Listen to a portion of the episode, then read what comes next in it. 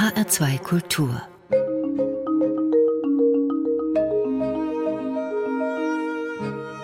Doppelkopf Dazu begrüßt sie heute Christiane Hillebrand und zu Gast ist der Künstler Evel Gabriel. Erstmal herzlich willkommen.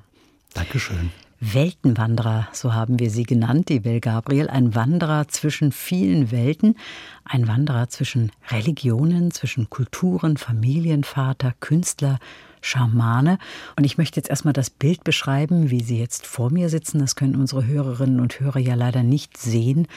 Lange, lockige Haare, ergrauter Bart, ein weißes Leinenhemd weit aufgeknöpft, die Füße auf einem Schaffell gebettet unter dem Tisch. Ja, Künstler sind Sie jemand, der immer wieder Grenzen überschreitet, als Performance-Künstler, als bildender Künstler, als Grafiker und zuletzt auch als Glaskünstler.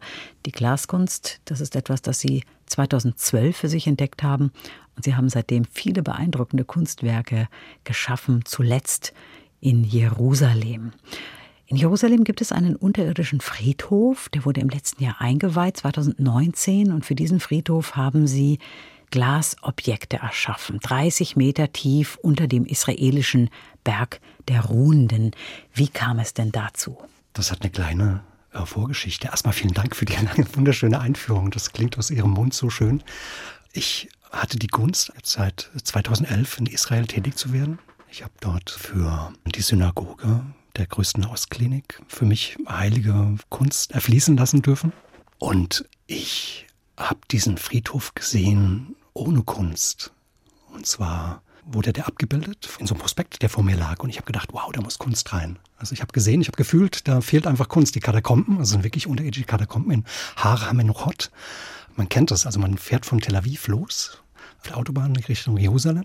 Und kurz vor Jerusalem, das ist mir früher schon aufgefallen, sind da wirklich große Tiefgaragen. Und dann habe ich mir gedacht, das sind Autos oder sonst irgendwie. Ich wusste die Geschichte nicht dieses Berges.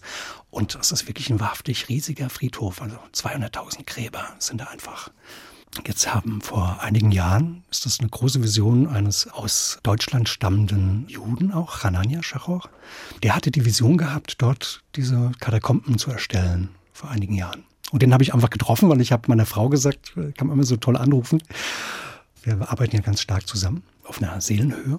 Äh, ruf doch mal ihn an. Äh, es interessiert mich einfach. Und das haben wir spontan gemacht. Er hat mich direkt am nächsten Tag eingeladen in diese Katakomben auf die Baustelle, Großbaustelle. Und das hat so gepasst. Das war so tief. Das hat uns alle so berührt, dass daraus eine erste Vision entstanden ist, weil er gesagt hat, Herr Gabriel, haben Sie nicht Lust, vielleicht äh, ähnlich wie sie diesen riesigen Tora-Schrein, den hängenden aus Glas konzipiert hatten, vielleicht irgendwelche Kunstobjekte zu visualisieren, zu erschaffen. Ich bin nach Hause gefahren nach Ramla, habe dort nicht schlafen können und in einem Klartraum oder Traum habe ich diese Lichtsphären gesehen. Also es war klar, dass es sonnenartig äh, entstehen soll. Und morgens, also ich habe dann das Ganze geskribbelt als Künstler, habe dann wirklich in 3D-Programm das erarbeitet, sehr schnell, in Ramla, mitten in Israel, im Heiligen Land, habe ihm das morgens per WhatsApp zugeschickt und hat gesagt, wow, wir müssen uns treffen, erneut. Und so kam das. Und dann ist das einfach weitergeflossen. ja, diese Katakomben, die sehen ja tatsächlich so ein bisschen aus, auch wie eine Tiefgarage, ne? weil das ja, ja erstmal sehr karg aussieht. Es sind Tunnelgänge, Kilometer lang. Und man muss ja auch dazu wissen, in Jerusalem oder im, im, Jüdischen ist es Brauch, dass man die Gräber dann nicht vernichtet irgendwann oder weitergibt, sondern dass diese Gräber immer ewig bestehen bleiben. Und dann ist natürlich irgendwann mal Platznot da und man weicht jetzt aus eben unter die Erde. Diese Sonnen oder wie Sie es beschrieben haben. Das muss man sich ja vorstellen als riesengroße Glaskugeln. Eigentlich sind es nicht wirklich Kugeln, sondern Fünfecke oder mehrere Fünfecke. Können Sie mal beschreiben, wie das aussieht? Das ist jetzt zum Hörfunk ein bisschen schwierig vorzustellen. Das sind ja bernsteinfarbene Glasobjekte. Ja, vielleicht aus meiner Sicht, wenn man hineinkommt in, in diese Katakomben, ich habe ja sowieso ein bisschen Platz- und Höhenangst eigentlich ja, als Mensch. Ich kam da hinein und das war ganz frisch und frei. Das heißt, es hat eine unglaubliche Weite. Das sind also riesige Tunnel, 20 Meter hoch teilweise, die da hineingefräst wurden in den alten Berg hinein. Und wenn man sich das jetzt anschaut, so von dem, was die Architektur geplant hatte, in dem Sinn, dann ist es sehr karg. Dann habe ich auch einen Witz gemacht, das sieht aus wie Alcatraz, so ein bisschen. Und jetzt muss man sich vorstellen, in dieser Atmosphäre, die sehr außergewöhnlich ist unter dem Berg, also 50 Meter unter der Erde, man hat dann auch gar kein Zeitempfinden. Man geht hinein mit einem Helm auch teilweise. Und dort hängen jetzt an jeder Wegkreuzung diese über drei Meter großen Dodekaedrons. Also der Dodekaedron ist ein platonisches Gebilde. Also es gibt für mich Heilige aus der heiligen Geometrie, verschiedene platonische Körper. Tetraedron und unter anderem habe ich hier neben mir schön stehen. Als Glücksbringer? Ja, der begleitet mich auch. Und aus diesem heiligen Körper, für mich heilige Geometrie, äh, gibt es in der vierten Dimension eine andere Entsprechung. Das klingt jetzt sehr abgehoben, ist es aber nicht, sondern das kann man mathematisch berechnen, was aber für uns gar nicht vorstellbar ist. Das ist, geht in den unendlichen Raum hinein. So hätte ich es gern gehabt. Ich hätte gern einen Dodekaedron gehabt, den man hineinblickt in die Unendlichkeit. Das ging nicht. Das geht schon, aber das ging mit tausend Spiegeln und, äh, und das war auch sehr aufwendig und äh, hätte den preislichen Rahmen dafür auch komplett gesprengt, weil allein die Konstruktion, man muss sich vorstellen, die sind drei Meter groß. Also man hat, das ist ein riesiges Gebilde. Man steht in diesem Friedhof, der hat drei Ebenen. Mit Aufzug kann man die drei Ebenen praktisch begehen. Und jetzt hängen diese heiligen Lichtobjekte oder äh, Lichtskulpturen an verschiedenen Crossroads. Also man sagt äh, verschiedenen wie sagt man im Wegkreuzung. Wegkreuzung, genau. Man merkt, wenn man so lange immer pendelt zwischen den Welten, dann vermischt sich eigentlich die Ursprache auch. Ich bin hier in Deutschland geboren, aber ich bin auch für mich gerne Poet, wo ich gerne damit spiele. Verliere ich dann trotzdem den Kontakt, wenn ich zu sehr ins Denglisch gehe. Jetzt hat, jetzt hat man diese Wegkreuzung und man steht jetzt davor. Das heißt, also man kann die Kugel, also die Lichtsphären, diese riesigen, mit einem Kran nach unten bewegen. Also ich erzähle mal einfach, ich stehe davor, die kommt, die schwebt jetzt ganz langsam herunter zu mir. Majestätisch, ist riesig. Sie wackelt ein bisschen, sie dreht sich ganz leicht durch den Wind, weil durch diese Katakomben pulsiert so ein bisschen ein kleiner Luftzug. Dieses gewaltige Gebilde fängt an, sich ganz langsam zu drehen. Es hat eine Innensphäre und eine Außensphäre, also zwei ineinander verschmolzene Lichtskulpturen. Die ganze Konstruktion ist aus Aluminium, sehr komplex aufgebaut, verschraubt. Wir haben das auch in Israel hergestellt über eine Metallfirma, das war sehr aufwendig. Und jetzt dreht sie sich und dann sieht man, dass ich habe also mit echten Gläsern gearbeitet. Jede Wabe hat einen Farbton. Und die ganze Farbrange sind sieben verschiedene, ähm, beziehungsweise neun, weil wir haben noch zwei Rottöne. Gläser, die ich aus Kathedralenglas habe herstellen lassen. Übrigens auch so was sehr ungewöhnliches. Ich hätte es gerne in Deutschland gemacht, aber die Spur hat äh, uns nach New York geführt, ins Büro von dem Kunden. Das ist so die Burial Society von, von Israel, in Jerusalem. Und just dort, ein paar Stunden entfernt, gibt es in West Virginia Wismach-Glas. Und dieses Paul Wismach, der Urgroßvater ist aus Deutschland ausgewandert, um in Amerika richtiges Glas zu machen. Und dort bin ich dann hingeflogen, habe dann das Glas dort mit produziert und ausgesucht. Wir haben Farbtöne gemischt. Wir haben dann das Glas nach Israel verschifft, einen großen Container. Das sind ja 600 Quadratmeter Kathedralenglas. Man kann sich das ja gar nicht vorstellen, wie so Glaskunst entsteht. Also mhm. vielleicht hat man schon mal gesehen, wie ein Glas geblasen wird. Aber jetzt solche Glaskunstobjekte, also man hat dieses Leichtmetall, das ist sozusagen das Grundgerüst. Mhm. Und das haben Sie gerade gesagt, das Glas haben Sie aus Amerika geholt, selbst auch dort gefertigt. Mhm. Was passiert dann? Wie kommt das dann an das Leichtmetall? Wird einfach eingebaut. Das heißt, ähm, das ist wie so ein Baukasten, das ist wie ein riesiges Puzzle mhm. auch. Das mhm. ist einfach groß und das sind unheimlich viele Teile. Das Schöne ist, mein Projektmanager halt, äh, Gilles Florent, ist Belgier, ein alter Haudegen, der mir vorher schon mit seinem Interimsstudio geholfen hat, ein wunderbares Studio in Ramla. Und der hat äh, das zusammen mit verschiedenen Arbeitern, sowohl Christ als ähm, moslemisch, installiert wenn man heute als Künstler was gestaltet hat, eine Vision, dann ist man nicht nur egozentrisch äh, mehr nur an der Leinwand, sondern man hat, wenn man eine Vision hat und die ist angekommen, dass die fließen darf beim wunderbaren Kunden, der dann sagt, wow, komm, wir lassen uns das realisieren, dann sind trotzdem unheimlich viele Menschen noch notwendig, um, um ein wunderbares Team, um zusammen was zu machen. Ich glaube, das ist auch ein Zeichen unserer Welt, dass wir auch im künstlerischen Bereich immer mehr unsere Flügel teilen, ne? dass wir nicht nur einen Flügel für alleine haben, sondern ein ganzes Team arbeitet daran. Jetzt waren Sie ja lange Zeit auch jetzt in diesem unterirdischen Friedhof, teilweise auch alleine, nehme ich mal an, auch um das auf sich wirken zu lassen. Wie war das? Was war das für ein Gefühl? Weil man muss sich ja vorstellen, oben drüber ist ja auch ein Berg von Gräbern. Das ist ja schon irgendwie auch beeindruckend. Boah, ich kann mich an ganz viele Momente erinnern, wo mir das gar nicht so bewusst war. Also ich bin eher so, dass ich erstmal mir die Sache gar nicht so ernst nehme und anschaue, äh, sondern ich gehe recht kindlich rein. Nicht kindisch, aber kindlich Dann bin ich ganz frei, da bin ich eine weiße Leinwand. Und dann habe ich aber auch keine Angst. Das heißt, da bin ich nicht vorbehaftet. Und so bin ich ja eigentlich auch reingegangen. Äh, mir wurde erst bewusst, als das Ganze immer mehr Formen angenommen hat. Und wir hatten ja die erste Lichtsphäre dann noch in der Baustelle installiert. Mehrere Lichtsphären wurden auch beschädigt mit Baggern. Es waren wirklich Abenteuer. Die letzten neun Jahre waren sowieso ein Abenteuer in Israel, im Heiligen Land. Aber das war ganz besonders. Das ist so die Krönung. Und es gab Momente ganz am Schluss, als ich dann mit meinem Foto und mit der Kamera wirklich alleine nachts hineingefahren bin in diesen Berg und habe diese Lichtsphären nochmal angemacht und äh, runtergefahren, nochmal überprüft für mich. Das durfte ich also ganz alleine. In der Ferne hat man so die Bagger gehört, also die arbeiten ja weiter, die fräsen sich weiter in den Berg. Das ist natürlich ausgelegt für die nächsten Jahrzehnte auch, ja, dass da weiteres entsteht. Und man, auf einmal war ich mir bewusst, also über dir sind 200.000 Menschen, Leiber oder etwas, was gar nicht mehr da ist, also Vergänglichkeit auch. Und ab dem Moment wurde mir das schlagartig bewusst und dann hat sich das Ganze verwandelt. Also dann wurde es ernster. Aber nicht ernst, dass ich Angst hatte, sondern ich, wurde, ich hatte einen riesen Respekt davor. Und ich glaube auch in dem Moment, mir ist das schon mal passiert, als ich äh, die Kunstobjekte schaffen durfte für die Synagoge. In dem Moment, wo das Ganze eingeweiht wurde durch die Rabbiner, hat das Ganze nochmal eine ganz andere Heiligkeit bekommen, ganz anderen Raum, ganz andere Kraft.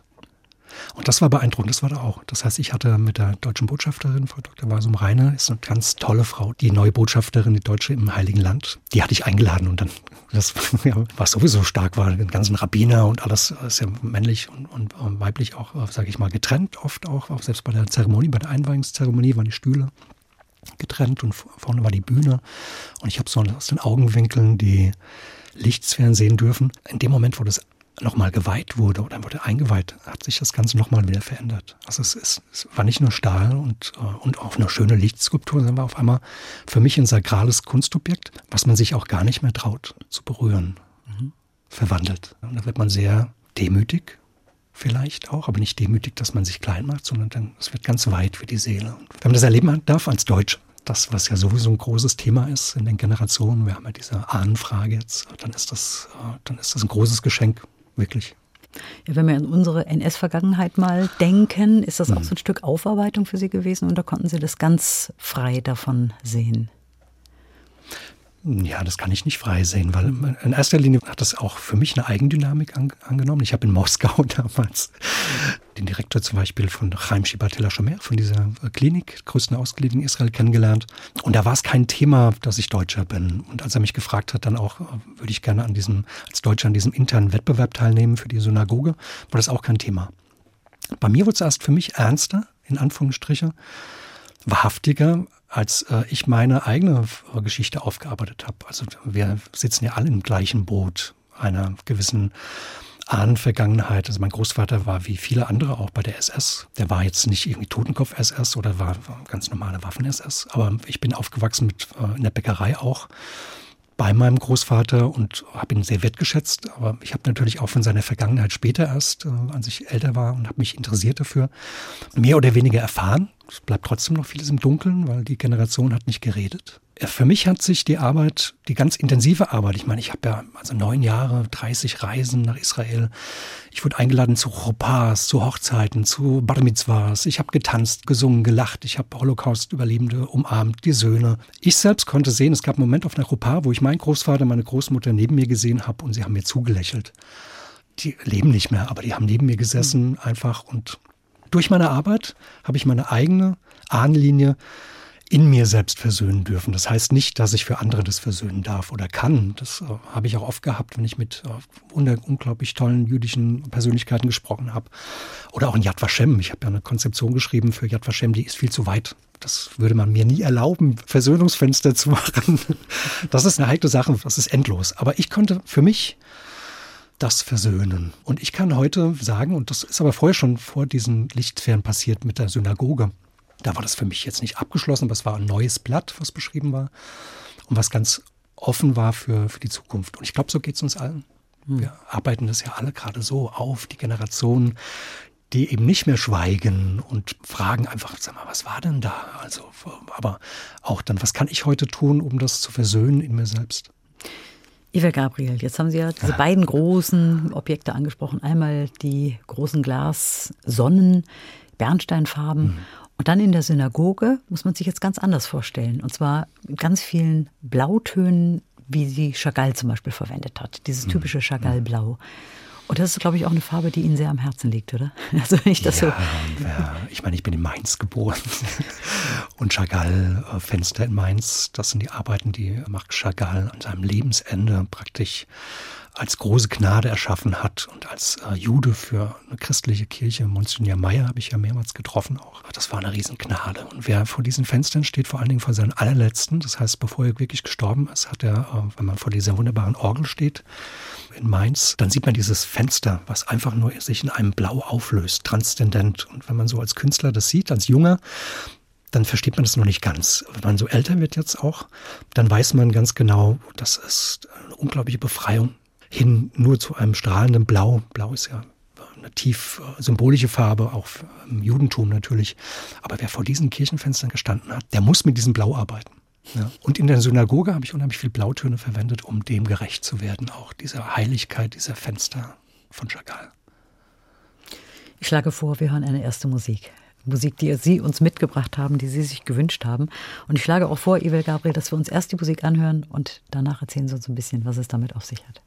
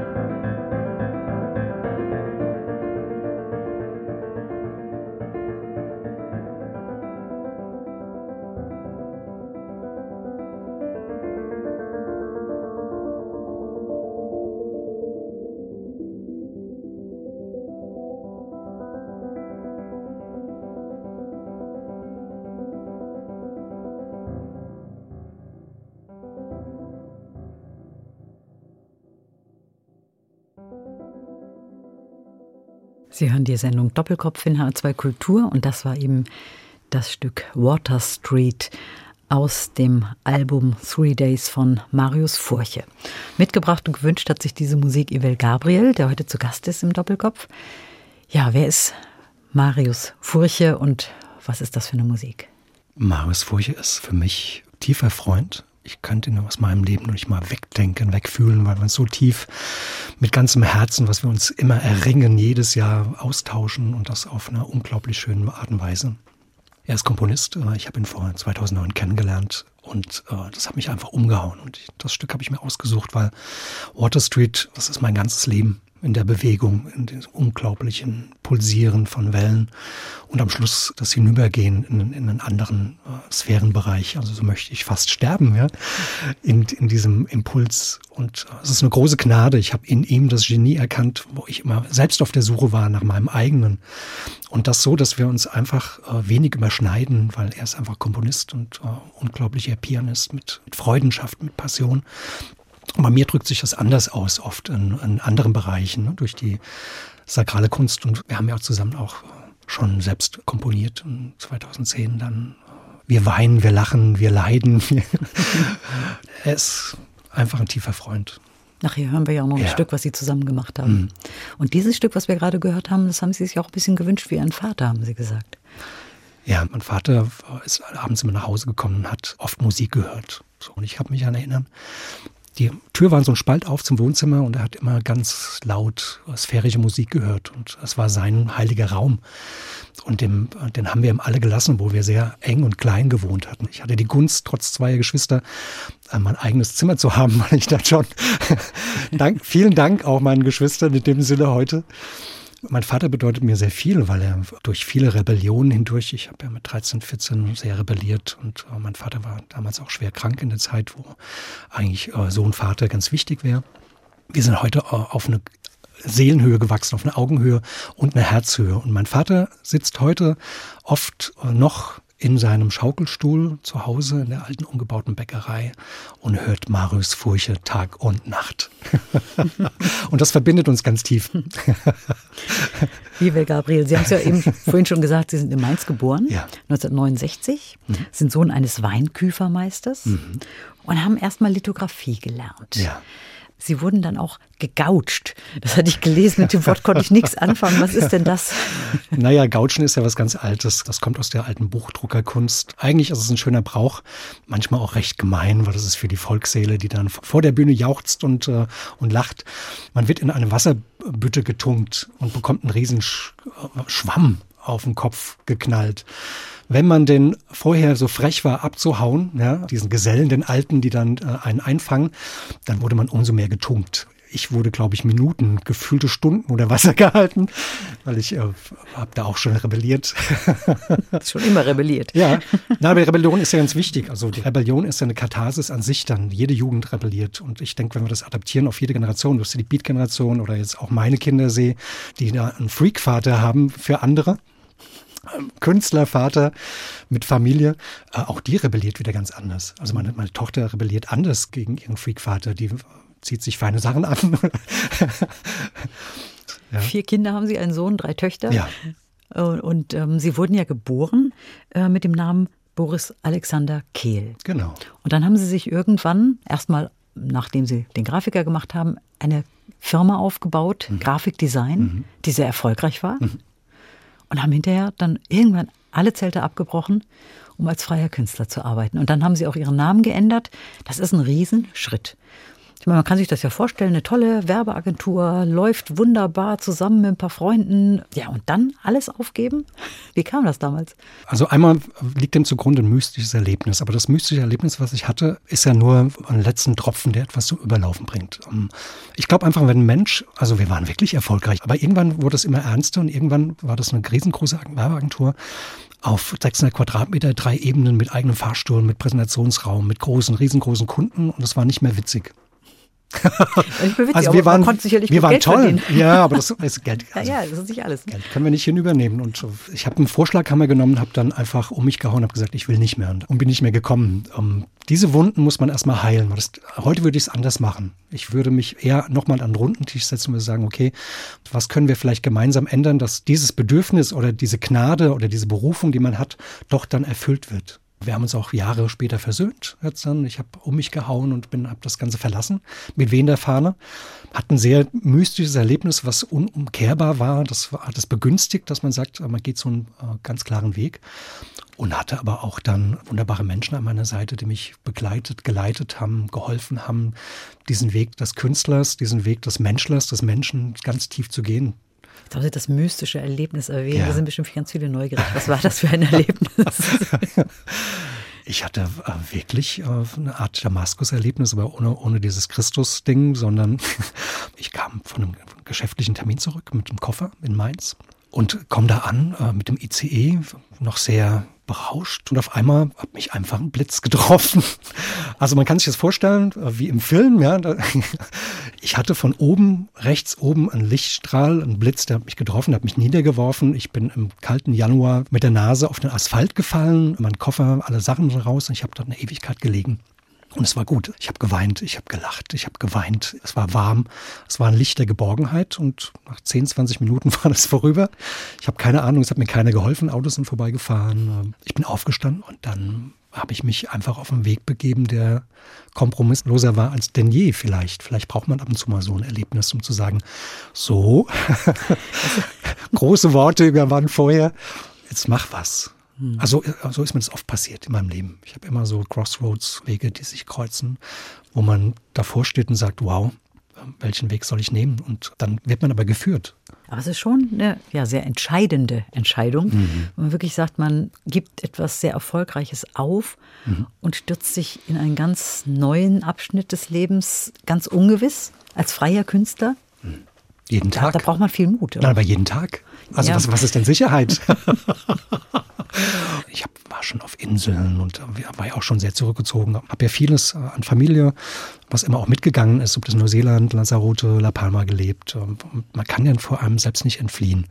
Und dann immer mehr packt man in seinen Koffer dann weniger Sachen, die ablenken, sondern man sieht da drin, in diesem Koffer bin ja ich nur. Und der leuchtet ja, und das lege ich jetzt frei und dann schaue ich doch erstmal, erkenne dich selbst, wer bin ich? Nehme ich erstmal wahr, aber jetzt nicht egozentrisch, ich bin jetzt der und der bla bla bla. Ich glaube, man kann sich jeden Tag neu entscheiden. Das wissen wir selbst. Gerade in den Zeiten, die wir jetzt die letzten Monate hinter uns haben, äh, sensibilisiert das auch. Und ich merke gerade, das Hessische kommt raus, das Reuhessische. auch schön zu erfahren. Die Wurzeln sind wichtig, aber diese Wurzeln kann man immer wieder neu zu neuen Orten tragen. Und ich kann jeden nur ermutigen, das zu tun einfach. Und in dem Zusammenhang haben Sie auch Ihren Namen dann geändert, also von Boris Alexander Kehl mhm. zu Ivel, erstmal Ivel von Alzheim. Mhm. Wie kam es zu diesem Namen? Na, da habe ich im Schlosshotel, habe ich zu Tea Time gelesen in Berlin und habe mir diesen Namen überlegt, über Nacht eigentlich damals 2002, 2003 das war, weil ich bin ja in Alzheim geboren, in Mainz geboren, Alzheim aufgewachsen, Entschuldigung. Und diesen Namen habe ich genommen, wie Walter von der Vogelweide oder keine Ahnung. Und das hat mich eine Zeit lang getragen, weil da konnte ich mich auch schützen. Ne? Da konnte ich mich verstecken erstmal vor mir selbst. Und den habe ich aber irgendwann abgelegt. Das war aber auch ein sehr ernstes Thema, weil meine Großmutter, meine andere, hatte äh, Demenz.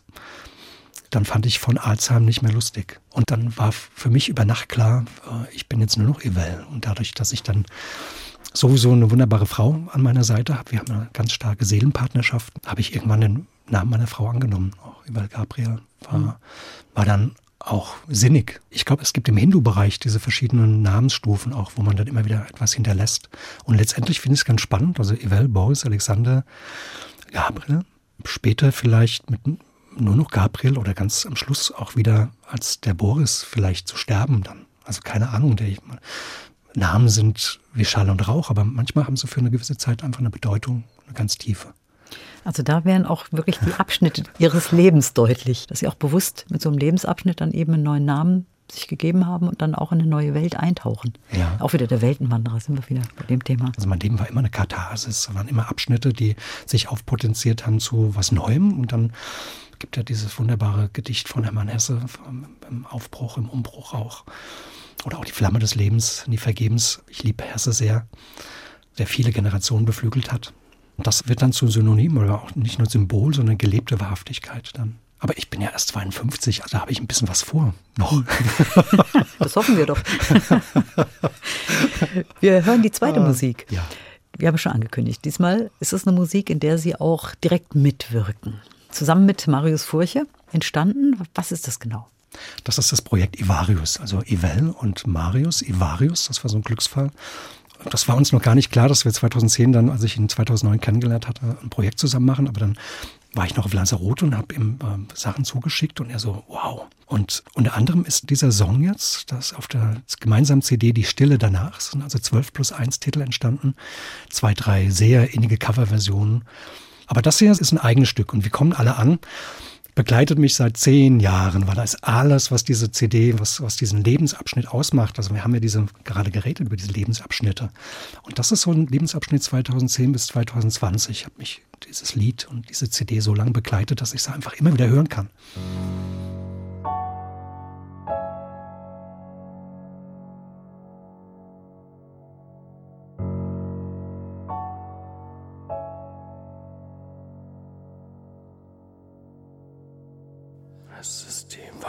Die blendet, tritt ein in das Licht.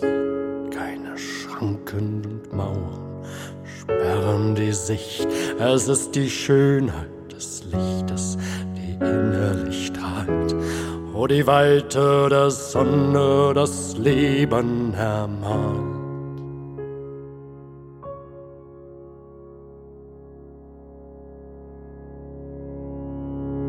Wir kommen alle an.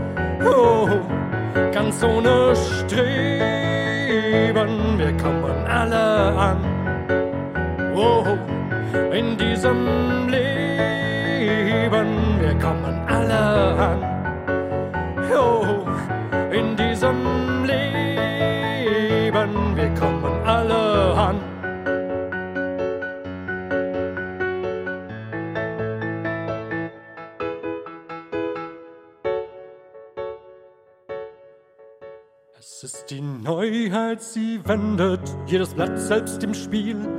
Keine Eile, verweile und suche nicht viel. Es sind die Wege, sie walten, nur schreite nur los. Oder stehe und schweige und liege im Moos. Wir kommen alle an in diesem Leben.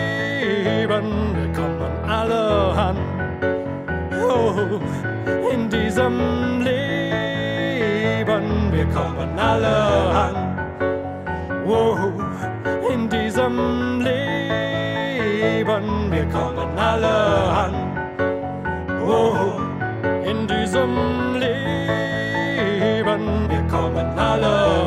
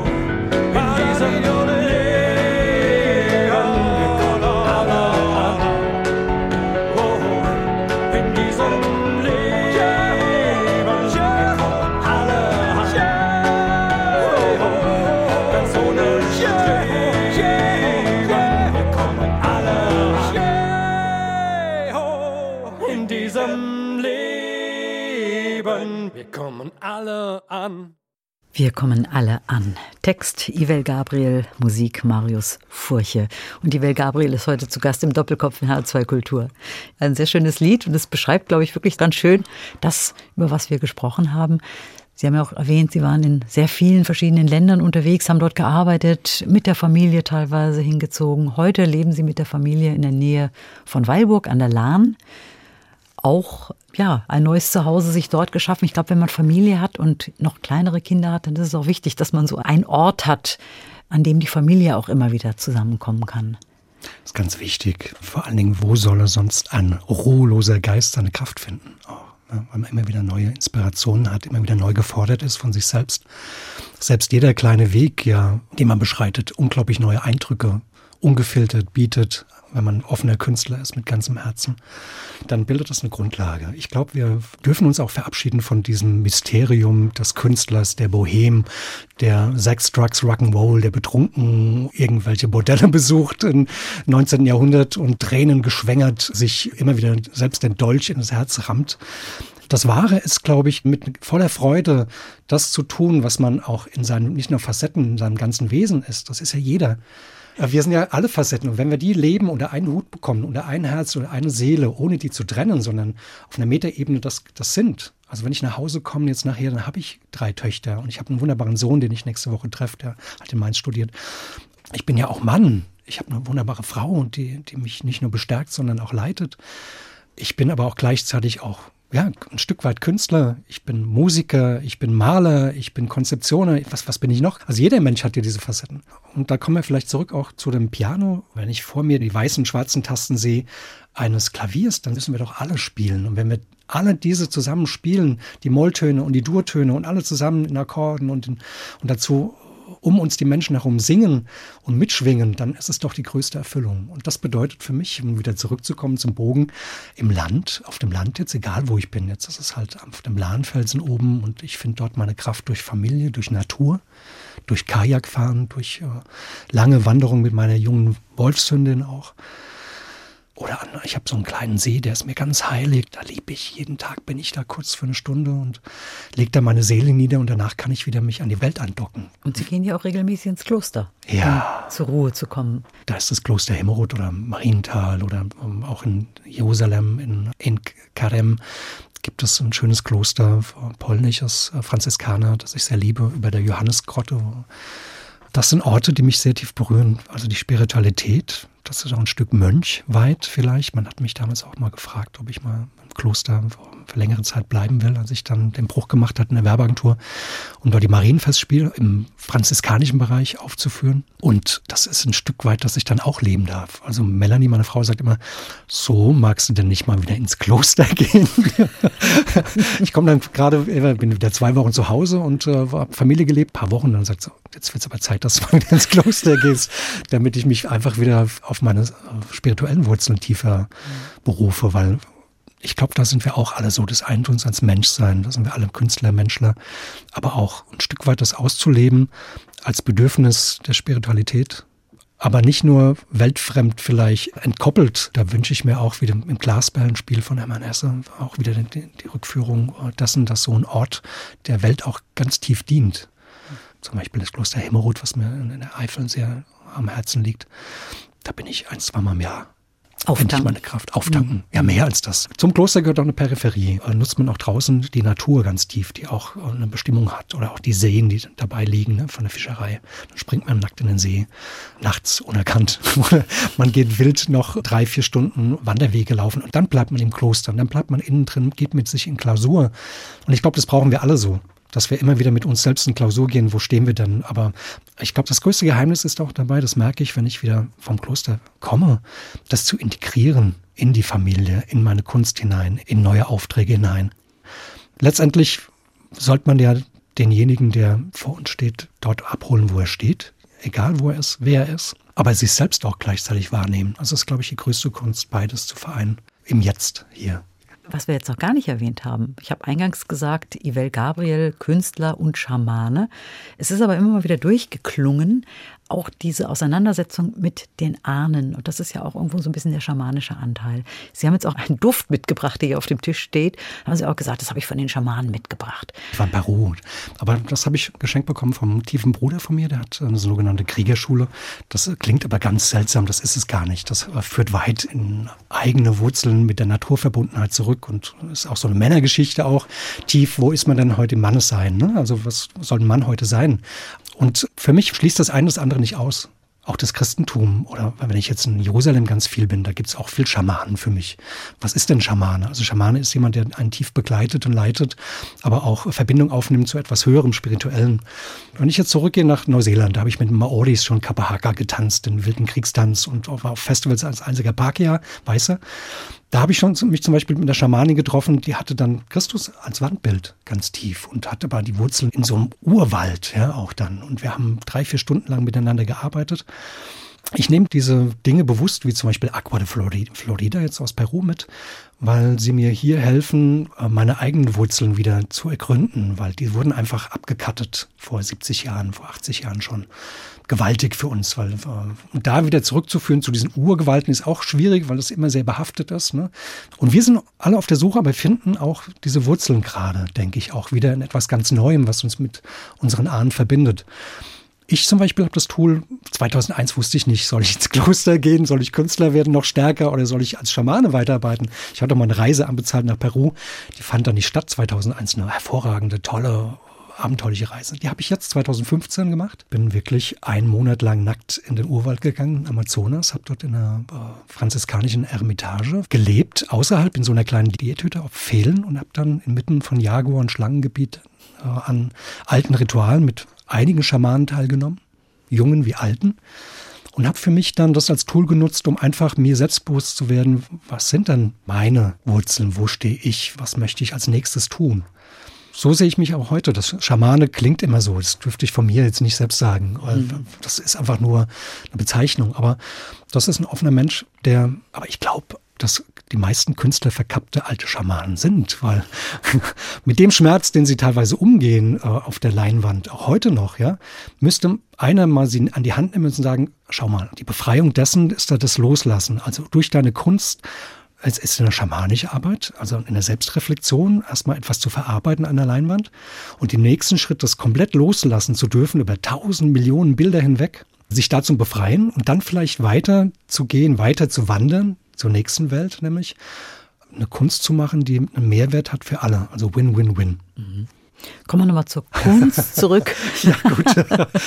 Jetzt entstehen ja demnächst äh, noch ein paar weitere von diesen Glaskugeln. Es ist ja mhm. angedacht, dass da noch mehr in diesem Friedhof in Jerusalem gehängt werden. Mhm. Was für Ideen haben Sie noch ähm, jetzt für die Zukunft? Was steht da an? Ja, ich habe ein paar laufen. Einmal habe ich mich beworben, aber das steht noch ganz in den Sternen. Die Bahai äh, sind ja eine Religion, die relativ äh, stark ist, eine Religion anerkannte, keine Sekte, verfolgt wurden aus dem Iran. Die bauen einen neuen Schrein in Israel. Da habe ich mich beworben als Künstler jetzt gerade. Da warte ich auf ein Feedback.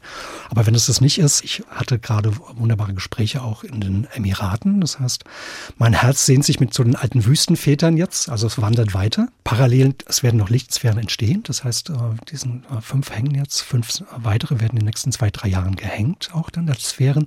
Und der Friedhof, äh, diese Katakomben entwickeln sich ja weiter. Ich weiß nicht, ob sie dann weiter Lichtsphären hängen werden, aber mit Sicherheit wird da eine Frage kommen, wie wird das Ganze erhält. Ja? Am schönsten wäre natürlich, wenn man das den nächsten Generationen weitergibt, dass Neukünstler weitermachen. Es soll ja nicht an einem nur sein. Ne? Und für mich ähm, ruft ganz, ganz, ganz stark jetzt von die Wüstenfeder. Ich hatte eine wunderbare Konferenz jetzt auch mit Emiraten, Vereinigte Föderation. Da blüht etwas ganz Neues auf, um Naturwissenschaft mit äh, Kunst zu verbinden. Und dann schauen wir einfach. Also es ist so vieles, was ruft. Man geht mit offenen Augen und einer offenen Seele durch die Welt und man wartet nicht nur und betet, dass da was geschieht, sondern man tut was dafür. Das ist ganz wichtig. Walter Russell in den 50ern, ganz toller Künstler, tolles Genie schon gesagt. Bete zwar, aber warte nicht, sondern nimm deine beiden gesunden Hände und tu was dafür. Du hast eine Aufgabe, du hast eine Lebensberufung. Wenn die immer klarer wird und kraftvoller, dann gibt es überhaupt nichts mehr zu überlegen. Dann kommt auch die Welt zu einem selbst dann immer mehr. Das strömt dann hinein. Ganz herzlichen Dank, Ivel Gabriel. Und wir haben noch eine Musik. Das ist jetzt Musik Ihres Sohnes. von dem Sie auch schon ein paar Mal gesprochen haben. Mhm. Surrounded heißt dieses Stück. Mhm. Warum dieses Stück jetzt zum Abschluss unserer Sendung? Ja, mein Sohn ist, ist ja die nächste Generation und ich habe eine große Wertschätzung gegenüber seinem Weg. Und das ist sein eigener Weg und er fragt mich auch oft. Äh, das finde ich auch sehr dankbar. Ich glaube, das ist das Glücklichste, was einem passieren kann, dass man immer mal gefragt wird, stimmt das, Papa, guck mal, oder kannst du mir da helfen? Und er hilft mir auch sehr. Und ich habe ihm das Lied zum Geburtstag geschenkt, weil das von Marius, und das schließt sich der Kreis wieder zu Marius, den ich so dermaßen wertschätze als Mensch Musiker, äh, hat einen Song von ihm, der im Crunch eigentlich Bereich ist. Mein, mein Sohn ist auch Rebell so ein bisschen, einfach mal äh, umkomponiert oder umgeschrieben auf eine äh, Piano-Version. Und ich habe ihn dann überrascht, eher mehr oder weniger mit Geschenk noch im Studio und dann hat er das Lied aufgenommen. Mehr gibt's gar nicht. Das ist das größte Geschenk, wenn unsere Kinder einfach diesen Faden aufnehmen und weiterführen. Und wenn ich das Lied höre, dann darf ich mich darin wiedererkennen in meinen Nuancen, in meinen Stimmen und ich darf meinen Kindern wieder, die ja nicht mir gehören, Kali Gibran ganz klar rezitieren. Äh, eure Kinder sind nicht, äh, auch nicht euch, sondern sie, sie gehen ihren eigenen Weg. Und dann wünsche ich ihm und all meinen Kindern und auch all meinen Freunden und, und äh, wunderbaren Menschen genau das. Äh, geht euren Weg und äh, bleibt ganz bei euch und erkennt euch selbst und seid dankbar für das, was ihr habt. Und ich danke sehr, super, super, ganz tief wertschätzend für, für dass ich hier sein darf. HR2 Doppelherz. ja, ganz herzlichen Dank auch nochmal, Ibel Gabriel, dass Sie hier waren. Wir hören jetzt noch zum Abschluss unseres Gesprächs Surrounded von Moritz Riffel. Mein Name ist Christiane Hillebrand und Ihnen wünsche ich alles Gute für die Zukunft.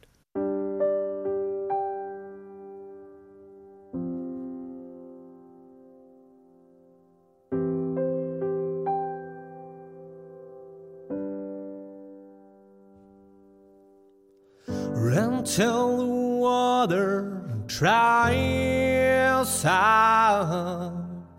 Run till the people shut down before the world blows out. You will wake up before the sun goes down. Our screams will be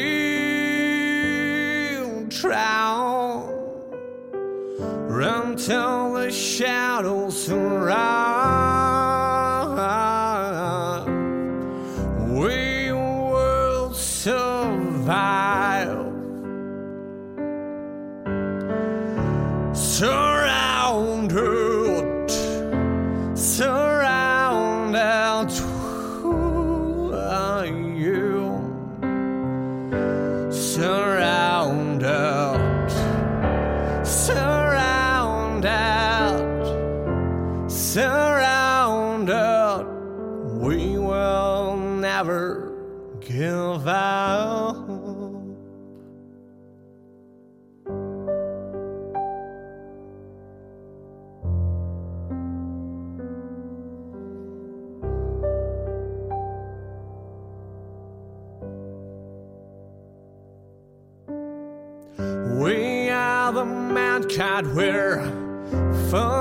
Of lies.